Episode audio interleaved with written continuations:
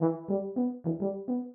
need to get back to, as people of the Christian faith, this understanding that the community is the center, not the individual.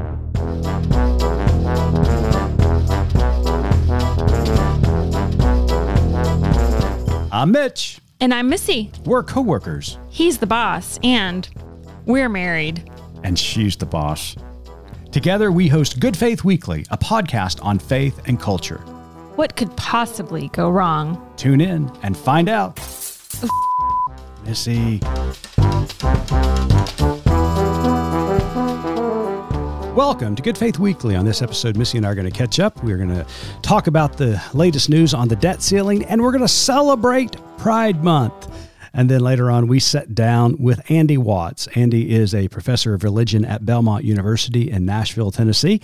And he wrote an article uh, sometime back about the debate regarding the debt ceiling. And it is germane today as it was years ago. So stay tuned. It's going to be a good pod.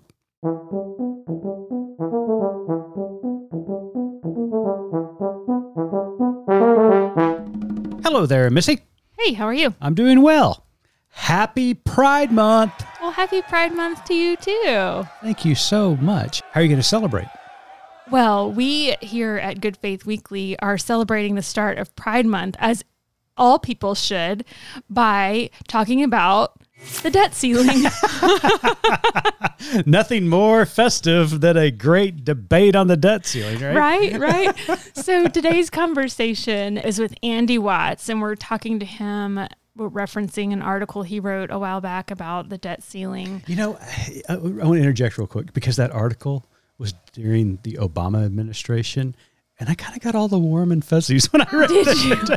That's funny. That's really funny. So, as any episode goes where we talk about anything involving civics, what do I like to do? Give me a quiz. Yes. I have So- not studied. I'm going to let the listeners in on some behind the scenes action. So, whenever we have a quiz, here is how my um, preparation begins I Google whatever the topic is, fun facts. You may all be surprised to learn that when you Google debt ceiling fun facts, there are exactly zero. Google says, "Are you kidding me?" so we're going to start with a quick debt ceiling um, quiz, and then we're going to pivot to something more fun. okay. So um, I I discovered that through Google that the debt ceiling is a restriction on how much the federal government can borrow to pay its bills and allocate funds for future investments. Okay. Sounds riveting, right? Very. Okay, so tell us, Mitch, when was the debt ceiling created? Oh, um, I read this just the other day. Was it? Was it during the Reagan administration, the eighties? Reagan? No. The debt ceiling was created by a 1917 federal law Really? meant to help fund World War One without creating too much debt. Oh, there you go. There was another website that kind of said the 60s, but anyways, we're going to go with this one um, that says 1917 because I found that on a few different sources. So, how many times has Congress raised the debt ceiling? Oh my gosh. Um, I would imagine sixty 102 times since World War II. since World War II. Mm-hmm. Wow. Okay, Isn't that crazy? that is crazy. What happens if the debt ceiling isn't raised? We default on our bills. But what happens? Nobody really knows. All calamity ensues. so I'm going to take Fun this. fact. It says if the Congress doesn't raise the debt ceiling by the certain date, the federal government will default on some of its obligations, something that has never happened before.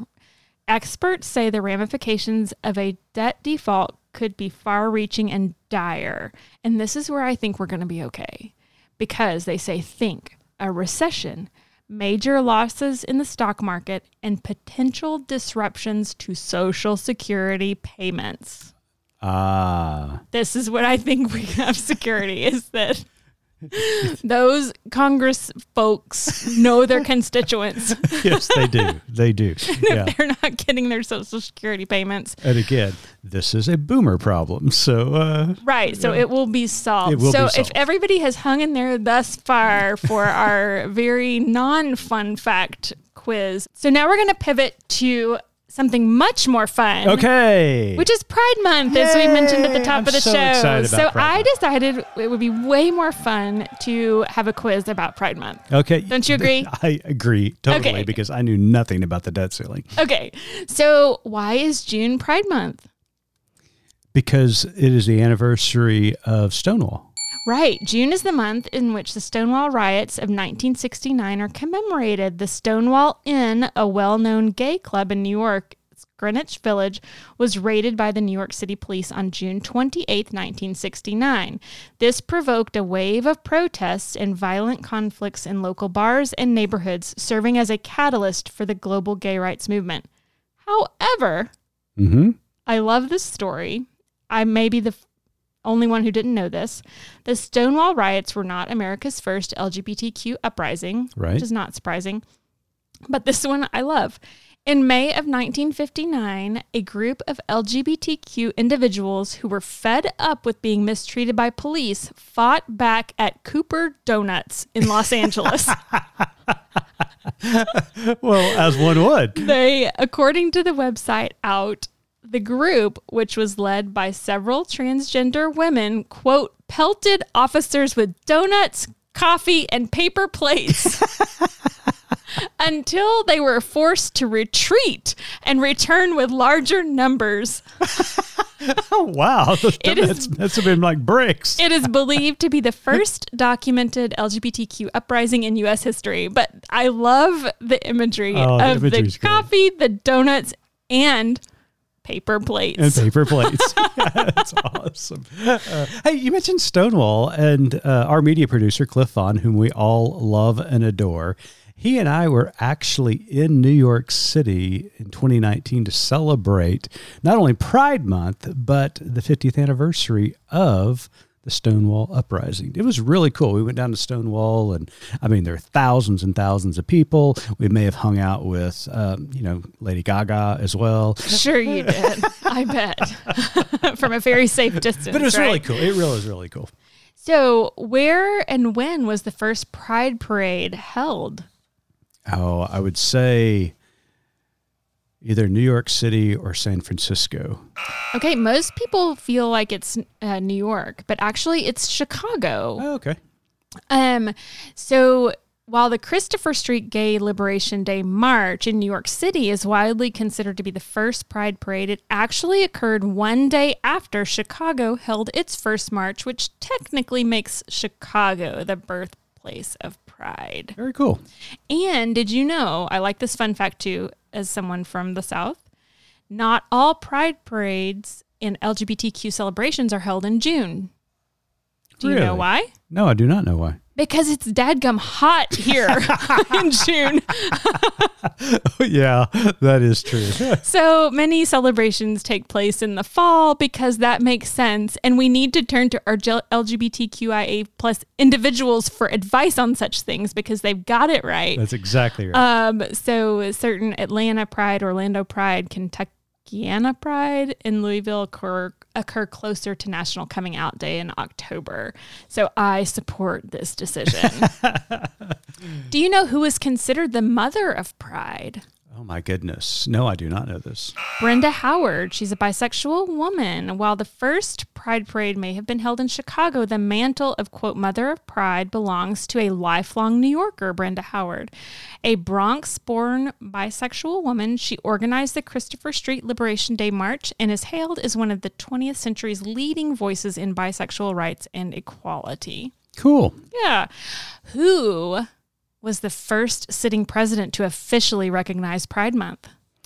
Oh, wow. Um, I'm going to say Obama. Actually, no. Bill Clinton. On June 11th, 1999, President Bill Clinton issued Proclamation Number 7203. It was the first time a U.S. president had officially recognized June as Gay and Lesbian Pride Month. On the other hand, asterisk. and here we go. also established the odious "Don't Ask, Don't Tell" policy say. in 1994, which prohibited openly LGBTQ people from serving in the military. So, I mean, there is that. There is that. After that, President George W. Bush did not recognize Pride Month. Uh, President Barack Obama, however, uh, followed Clinton's example, marking Pride Month and expanding it to include bisexual and transgender Americans every year he was in office. President Donald Trump Oh, did tweet. he did. I mean, which in his language, that's an official proclamation, right? That is his love Okay, that is his love his language. language, whatever you want to well, say. there you go. but he uh, tweeted about Pride Month in June of 2019, but never officially recognized it.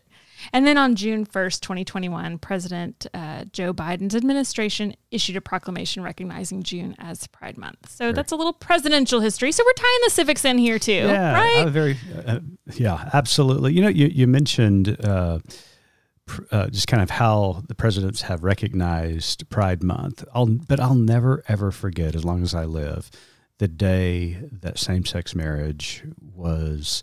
Uh, the Supreme Court ruled that it was constitutional, and the White House lit up in rainbow colors. I mean, it was just, you know, people came and just celebrated. It was just such a cool day. I almost, I actually took out a question about that particular date because I felt like we might go a little long, but I agree. And if you haven't read um, Michelle Obama's memoir about her time in the White House, that story of that day and her um, and one of the girls trying to escape Right. the White House to go see the colors was.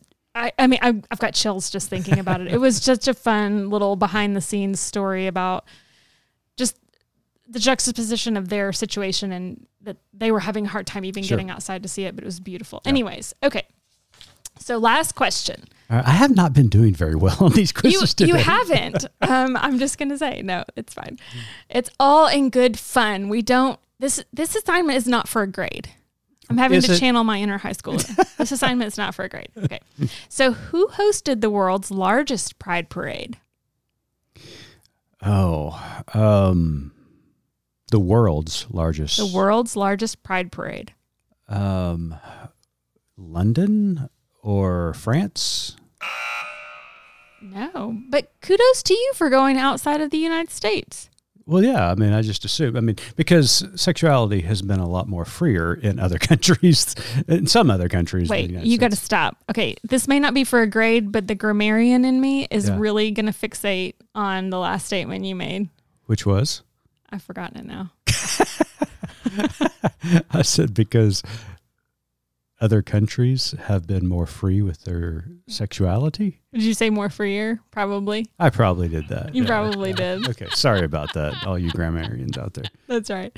Okay, so the world's largest pride parade was held in Sao Paulo, Brazil.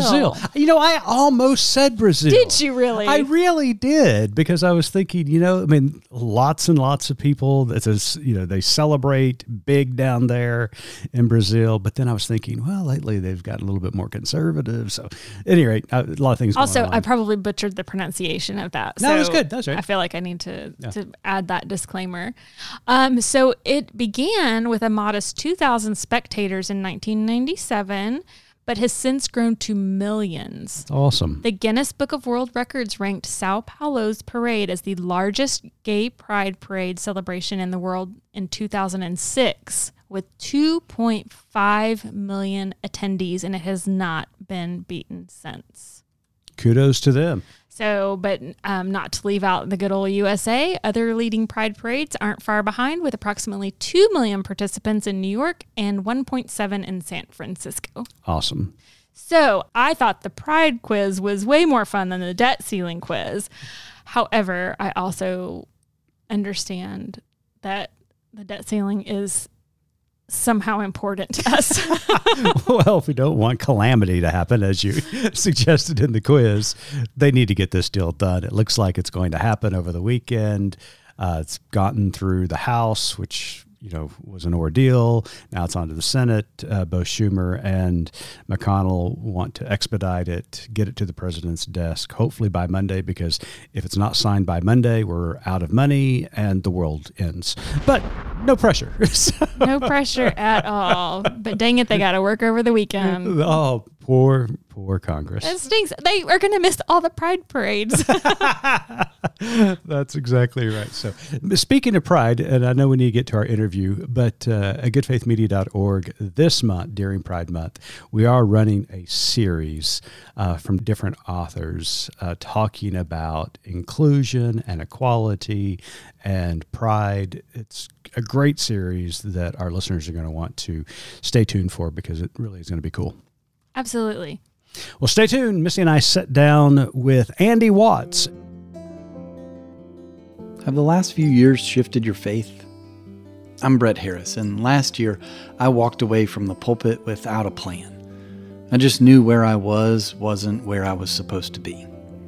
And I'd love for you to join me as I wander and wonder about faith and Scripture and how we can continue to follow Jesus' example even when our path forward is unclear.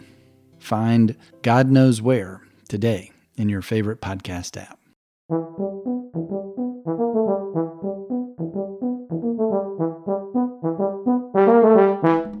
Welcome back to Good Faith Weekly. On this episode, we've got a special guest with us. Andy Watts is a professor of religion at Belmont University and teaches undergraduate courses in religion and social ethics, also serving as the field education advisor for the college. He has 13 years of experience teaching college level courses in Tennessee prisons. He is a member of the SALT School for Alternative Learning and Transformation program in Nashville, which collaborates with the incarcerated students to bring transformative justice and conflict transformation skills inside the prison walls while transforming the practice of punishment in U.S. society. And he engages Belmont students in experiential learning through his work with SALT and on study away programs through relationships with tribal members on reservations. He has been published in academic and popular resources on these activities. He is ordained at Highland Baptist Church in Louisville and has served as a board member and moderator for the Tennessee Cooperative Baptist Fellowship.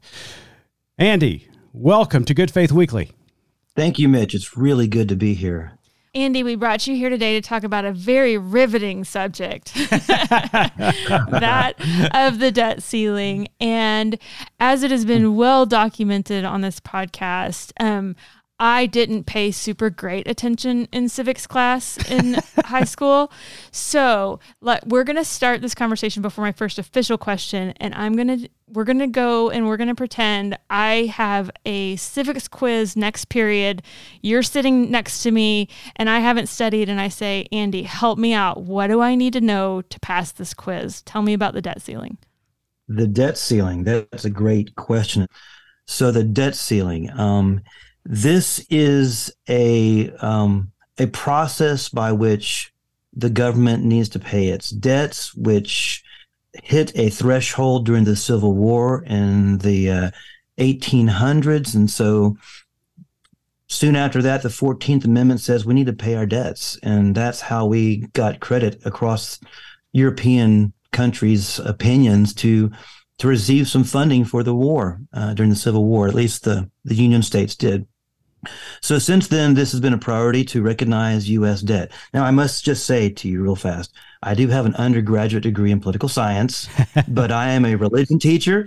I am a theologian and a theological ethicist. And so I'm speaking outside of my field of expertise, but I am an armchair political theorist and an armchair economist. You know, I like to to dabble in that.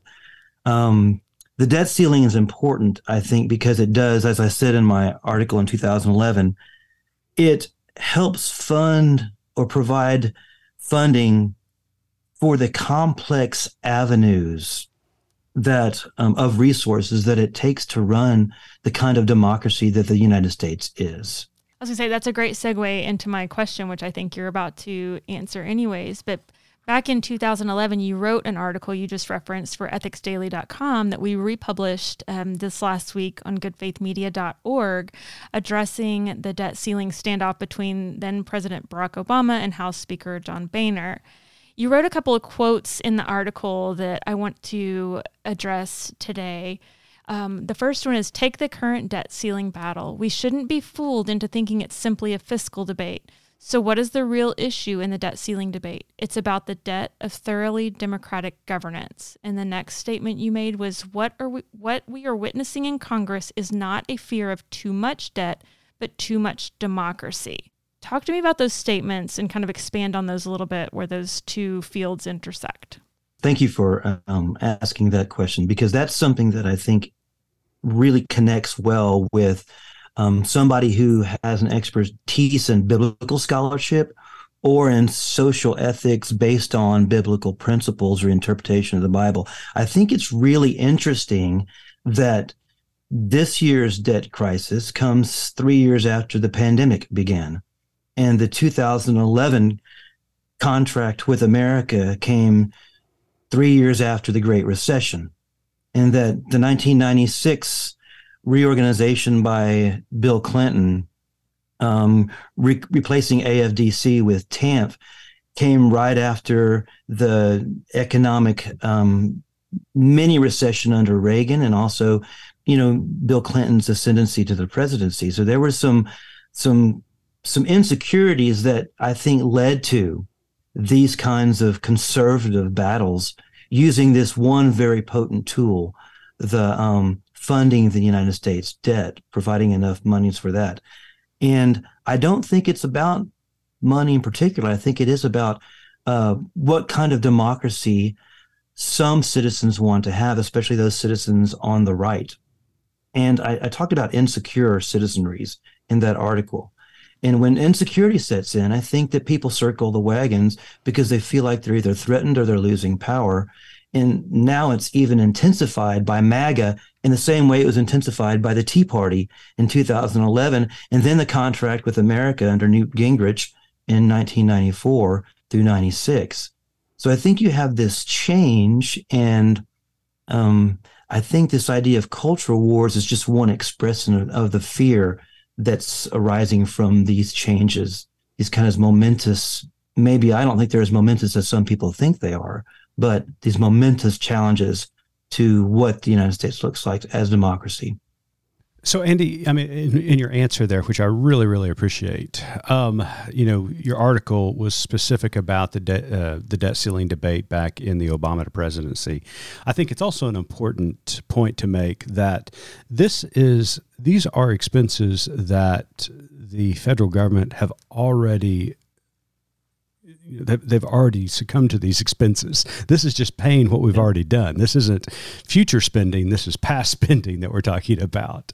Um, and so, you know, talking about the the the democratic process, about democracy and insecurities, is there any difference between the debate during the Obama presidency and the Biden presidency? Um, you mentioned MAGA and how it's been ramped up, but are are there any other differences? And if it is primarily the rise of this extreme right in the Republican Party, why do you think? What is their goal at this point? And that's another interesting question. I don't know if I'm uh, um, an expert or enough of an expert in studying the the political culture that's causing what I think you just identified a new trend in this. Um, I do think it's interesting that in the New Testament, and to kind of go back to my biblical roots here, in the New Testament, as the church grew on from the life of the Apostle Paul and kind of its its original beginnings, and it started to face several hundred years later some some challenges from the Roman Empire, or at least the citizenry of that, the challenges the church Christians presented to culture, they started to become more conservative. We see that in the writings of Timothy and those other texts. And I think that fear is part of this fear of this cultural shift that's occurring right now, uh, as it's kind of has a crescendo, it seems, in the minds of people on the far right, especially the MAGA people. I don't know if I'm right about that. But what I think is happening, and we see this with the Supreme Court too, there is a vigilant effort to uh, make impotent the federal government, to put uh, the economic and political power in state governments. And this has been a promise of the Conservative Party for 30 years now to do this. And I think you see this coming to ascendancy not only with the Supreme Court decisions and its behaviors, but also with this kind of MAGA um, challenge to the national debt compared to the um, compared to the Tea Party's challenge. The Tea Party was at least willing to play with the politics of federalism. I don't think MAGAs are. I think they they want to dismiss it. I want. I think they don't want to reform it for their liking. I think they want to remove it, erase it. And I think that is a good point because you hear a lot of the politicians who would fall in the MAGA camp uh, talk about it seems okay to them if we default on our debt. Um, you know, and that is what is so confusing because you hear, uh, you know, conservative Republicans who are fiscally conservative talk about the danger of that kind of rhetoric and allowing us to default on our debt, what that's going to cause, or what that would cause to our economy overall. But they just seem to want to burn it down. that's their goal, it seems to be.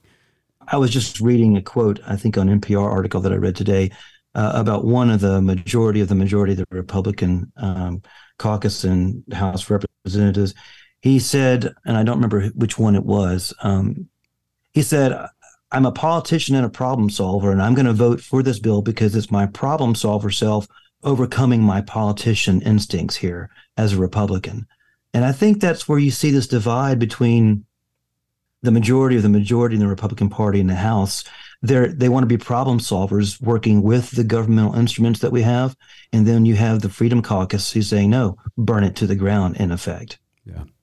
And you mentioned it a moment ago and, and i think this is something uh, of a driving force. There is there are some theological underpinnings to this type of attitude. And you know, you you talked in your article about the importance of democracy, and democracy, uh, as far as governance is concerned, has a theology of equity within it that everyone is made equal you know by their creator and in the eyes of their creator but it seems as though those who are in opposition to policies like this have kind of this this dominionism that permeates their theology that there needs to be a ruling class and they are it and everybody else just needs to follow along and go along uh, with the major or with what they would say not necessarily the majority but the ruling class.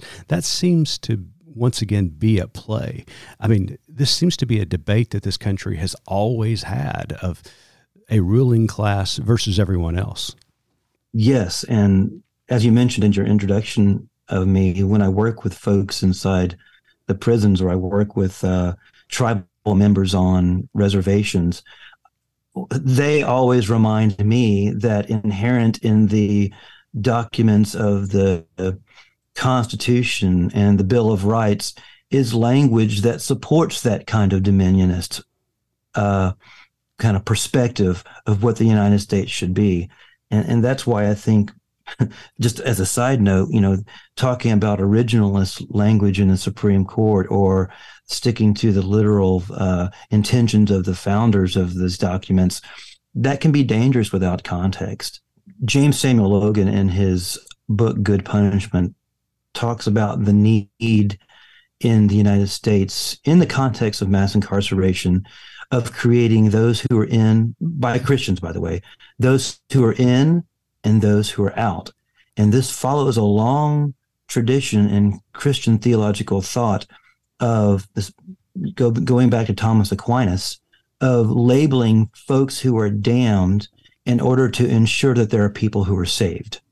And so I think this conservative mindset that we see is kind of like the one we saw in Second Thessalonians, where you have that little verse that says, "If you don't work, you won't eat." Um, and the important thing to re- recognize, I think, about that is that was that that comment by the author wasn't talking about the poor; it was talking about the wealthy, those who uh, don't do anything but they are busybodies and they want to comment expertly on all the affairs of the church without contributing anything. The poor have always worked, but we have this class divide here in in times of urgency. I think that the the labeling and the ostracizing and the uh, exclusion of these folks by those who are in power is even more pronounced. And I think you see that now. There's a blame game that goes on. It's blaming immigrants or blaming the welfare queen that we saw in Chicago back in the 1990s. And the policy then uh, that we see in this bill, especially with raising the age limit for those in the TANF funds, raising that age limit for uh, to receive assistance, that, that, working limit, that's more punishment on the poor. It's more, I think, dominionist perspective and activity. Thank you for that answer. Uh, that is such an interesting point you make about the verse about you don't uh, work, you don't eat. I have not heard that kind of flipped upside down, but that is a completely new perspective on that particular passage. I appreciate that. But in light of that, and kind of going back to your statement earlier about what we are witnessing in Congress is not a fear of too much debt, but too much democracy, you did such a great job in the article of explaining kind of what that meant and how people of faith should frame thoughts um, and actions in, in matters of, of democracy and, and as it pertains to the debt ceiling. So, as we kind of go into more of these conversations um, going forward, how talk to us about people of faith, how we frame our mind's eye around these conversations, and how do we approach these policies um, going forward? That's a good question. A lot of people of the Christian faith don't believe that Christians should actually bring bring their their values into the political arena and have them influence the way we think about policy. And then we have those who say that they're only their version of their uh, right. of their principles and their faith should form and shape our policies. Um, I think it's very interesting that in the Baptist tradition, and I'm speaking about my own tradition here, uh, there's a document that has three iterations. That's the Baptist Faith and Message Statement. And I think it's really interesting that in the 1963 version of that statement, in the definition of the church, the word democratic was inserted into the definition of the church. It didn't occur in the 1920s version, but it continued after the 1960s. And what was going on in the 1960s was democratic upheavals in Africa and in, nations that have been colonized, and in the United States as well. So culture affects um, what Christians believe and how they practice their beliefs. And that's why I think that there is an anti democratic strain in what's going on with this debt ceiling fight. And I say that because I think that when we think about democracy, we're talking about the enfranchisement of every single citizen and the refusal to exclude those just because they don't participate in some ways that we think, from our faith perspective, should be normalized, perhaps. Um, Matthew Desmond's new book, Poverty by America, mm-hmm. is a fantastic analysis of the idea that uh, being a working member of society, being an American citizen, living in a low income status, or being part of communities that are deprived of resources is so complex we can't even identify with one simple judgment or analysis what's going on there so we shouldn't make policy that targets one feature of what we think is the problem from an, a from a privileged perspective. How problematic that is.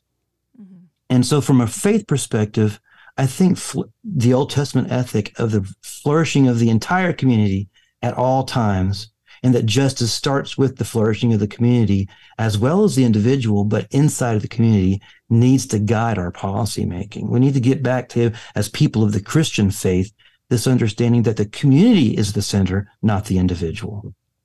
Wow. And that is such a, another great segue into my question because it seems as though, if we're really honest with ourselves, um, unrestricted capitalism is our true religion here in America. Mm-hmm. Uh, you know that uh, that usurps uh, Christianity in general. Um, that being said, do you think there is potential for us to return to this community centered ideology? Because even capitalism itself is really, in my opinion, bad economics because it does set into place uh, survival of the elite or those taking it. It rewards those who are able to take advantage or play the system better or have different or have better advantages over others. But could we get into a capitalism? Because I don't think we're ever going to get away from a capitalistic society. But could we get to a point where we realize that when community thrives, we all thrive? Uh, that's again not speaking as an economist, but right. I think it's very interesting that what we see here are also um, really strong attempts to un, unravel the New Deal. Um, we see this attempt by neoliberal economic dogma to undo what FDR put helped put in place, and acted in some ways as, as a democratic socialist way of envisioning a, sa- a safety net. Mm-hmm. It didn't go far enough, I don't think, in my view. Um, but capitalism does, from my perspective, capitalism's values of scarcity, utility, and competition. Those three, and, and, we always talk about the church of Walmart, right? Um, those three things as the intrinsic values of capitalism, which says it's value neutral, so that it, it ignores those, uh, you know, just just opportunistically. Mm-hmm. Those things are are values that I think people of faith need to resist as fundamental values. Of course, they appear in our daily lives in different ways, and they can be very good things um, recognizing those three values. But as fundamental values for what human nature is, I think that's erroneous, and we need to we need to deal with that. But unfortunately, we've conflated Christianity, the gospel, and Adam Smith's invisible hand to such a point where it's never going away. I think. Yeah. And that's always what's amazed me about, especially Christians advocating for all of these cuts, especially when they're geared towards um, you know, the poor, the unhoused, I mean, minority groups uh, in this country, um, that they seem to just set aside a lot of Jesus' teachings, just totally ignore them. and in place, all of a sudden they come these unrestricted capitalists, and like this part of my Christianity, I'm just going to lock away and put away. But now I'm going to focus in on, on what really matters to me, and that is keeping. I just like stature. to bring that flipping tables Jesus in every now and again for good measure. right. Yeah. That's, that's absolutely true. Well, Andy, you have enlightened us I really appreciate uh, your time with us today on Good Faith Weekly. Uh, but before we let you go, Missy's got one last question for you. Well, Andy, as you know, okay. our tagline at Good Faith Media is There's More to Tell. So, in light of our conversation today and the work that you do, what is your more to tell? That's a great question. Um, and I, I would say volumes, but I listen to from my armchair where I think that I'm a expert in politics. I listen to pundits, and I don't think, from my perspective, that the threats to the structures, the institutions of democracy that appear to be swirling right now, they're not as imminently dangerous as people think they are. And so the more to tell is that by strong activism and strong advocacy at local levels. For instance, here in Nashville, where I'm just going to mention this, um, Tennessee had the highest level of unused TANF funds in 2020 than any other state and the ninth highest level of child poverty. We cannot lose hope in the strength of activists organizing and advocacy at the local level, despite all of the national things that are going on. All those things are right. But at the local level, I think people of faith need to pay attention to the neighbor and to the institutions and structures that are affecting our local communities because that's where we live and breathe and where we take care of each other. Amen. I, mean, I couldn't have said it any better. Uh, so, Andy, thank you so much for being with us. Uh, Andy Watts is a professor of religion thank at you. Belmont University, and you can find out more on their website. And, Andy, we need you to send us some more great interns like you've done in the past. Yes, I have some, I think. Good, good, good. Absolutely. and go check out goodfaithmedia.org for Andy's look back article. It was so well done and such a, a great, unfortunately, now timely again. yes, yes, again. 12 years later, um, And it will be timely again in 2025 when right. we have this debate once again. Absolutely. So go take a look at that right. article. Thank uh, you, Andy. Mitch and Missy, thank you.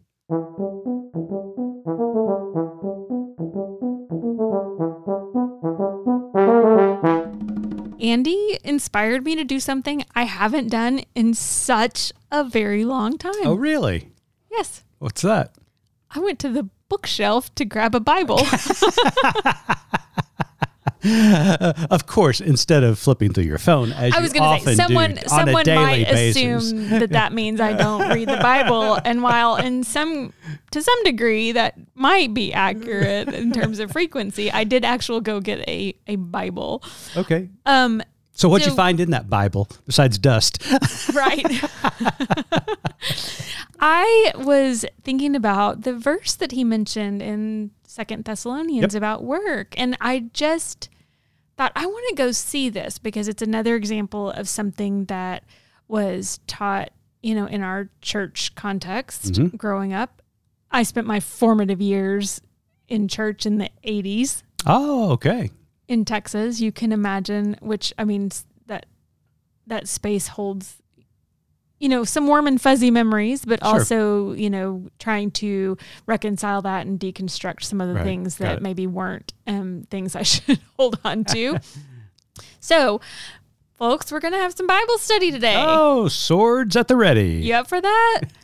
okay, so I'm going to read Second Thessalonians chapter 3, verse 10 from the, what version is this? That's the NRSV. NRSV it says, For even when we were with you, we gave you this command anyone unwilling to work should not eat. Well, that seems pretty clear to That'll me. That'll preach, Mitch. I mean, I right? Mean, right? Yeah, absolutely. Oh, and, and, I should have said, oh, sorry, sorry, this is from 2 Thessalonians. 2 Thessalonians, that's right. So I want So tell me, down in Texas in the 1980s, what did you hear about that particular verse in that the Bible? That particular verse was equated to um, President Reagan's kind of his campaign, I don't know, mantra about the welfare queen. Mm-hmm. And I you and I recently listened to a podcast about that, kind of unpacking and telling the truth, you know, of of this woman who, you know, he was speaking about specifically, but it just became a general term. Sure. I remember it being spoken in my circles. I remember talking about that. I remember, you know, hearing from church pulpits and Bible studies this verse. Well, if you're not willing to work, then you shouldn't eat. And you think, oh, okay, well, sure, that makes sense. You know, I mean, we've read little children's books about it. Right. Um, but then when Andy was talking and said, no, that's not who that was directed to. Right. And so I wondered if you would talk a little bit, just as a reminder to our audience, or as a reminder to me about this um, book that we call the Bible, that we hold, you know, in as the word inspired by God. Talk to it, even this particular passage or this particular book, as what it is. It's a letter. Sure. Yeah, and it's one of the very first letters that uh, biblical scholars claim to be some of the oldest words of the first century church, uh, even predating the Gospels themselves. So it's a very important letter, both one Thessalonians and two and Thess- two Thessalonians. Thessalonians. So you're saying they predate the Gospels because yes. we want we want to believe the Bible is written chronologically. Correct. It is not. No, it is not. And so this is some of the earliest writings that we have from that first century church. And in this particular case, it is from the Apostle Paul writing a letter in this case, a second letter to the church at Thessalonica. Now, what we know about Thessalonica is that it was a port city. It also had two main routes coming into it. Uh, this was a Roman occupied city, so as you can imagine, there was a lot of trade that took place. It was a very wealthy town, both on the port as well as these roads traveling in.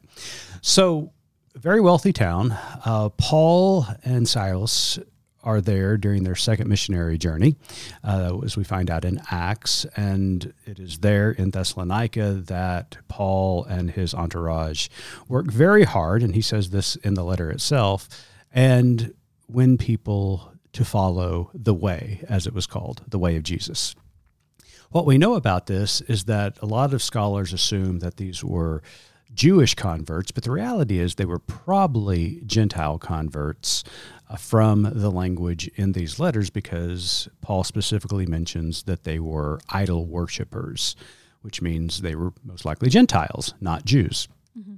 If that's the case, then these are probably the core the, the core element of this church is probably pretty wealthy. Mm-hmm. Um, kind of upper crust of this particular uh, region. This is also a case, Missy, when we read the Bible, we need to read it in its totality and we need to put it in its context. Because in this verse in particular, we do read that if you don't work, you should not eat. But what does the following would you, verse would say? you like me to read the next yes. comment in the comment thread? Please do. of the um, Biblical Times social media um, equivalent. Okay, so verse 11 says, For we hear that some of you are living in idleness, mere busybodies, not doing any work.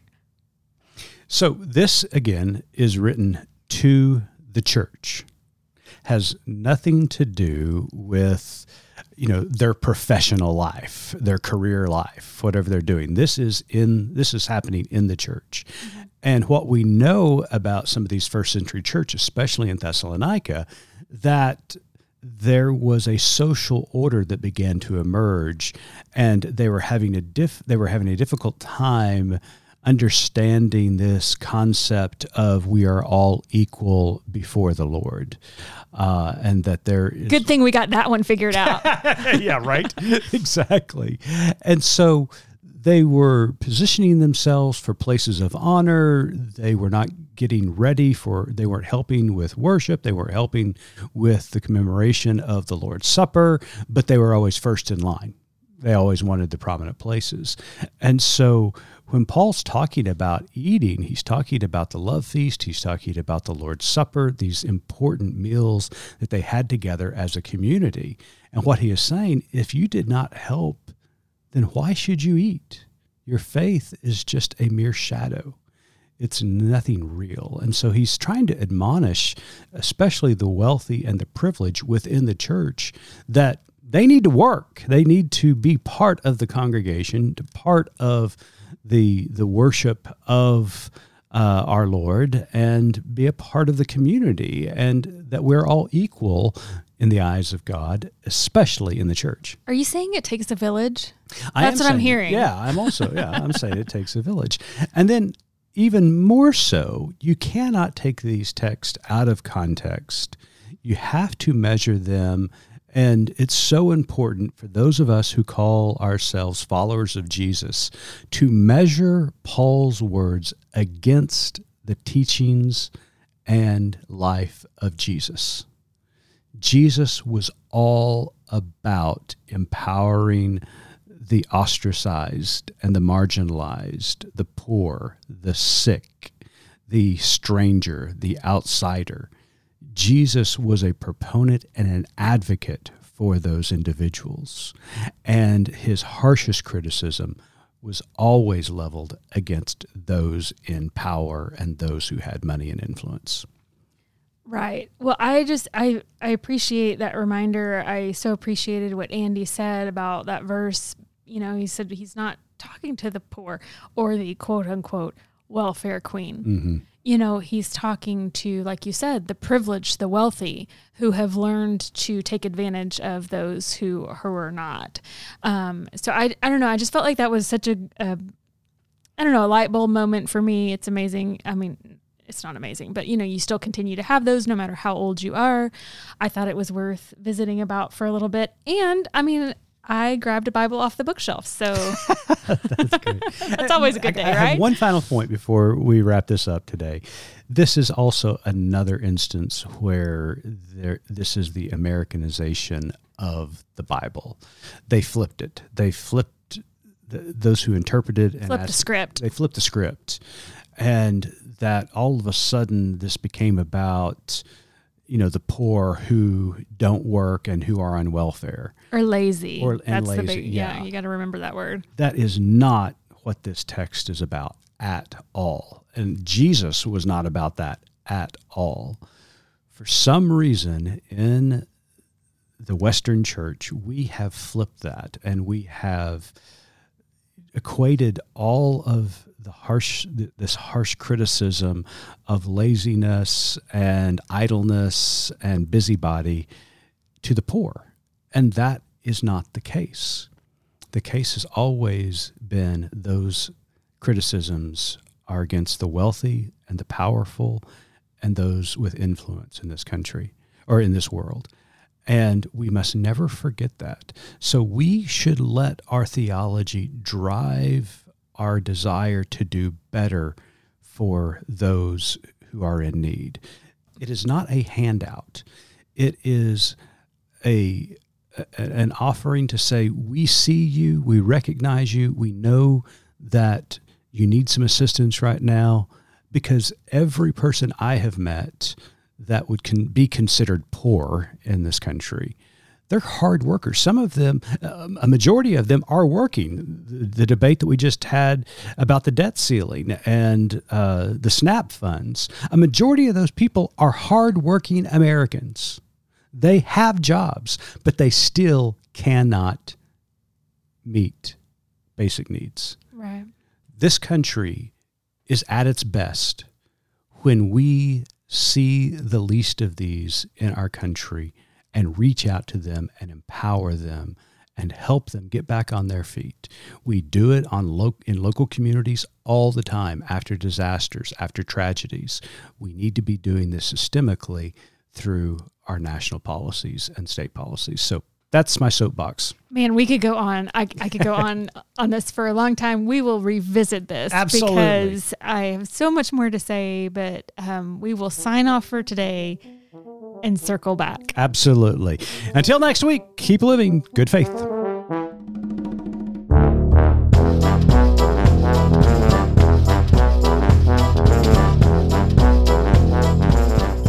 You've been listening to Good Faith Weekly, hosted by Mitch and Missy Randall. This weekly podcast from Good Faith Media discusses matters of faith and culture. Subscribe wherever you get your podcast and give us a like and a glowing review.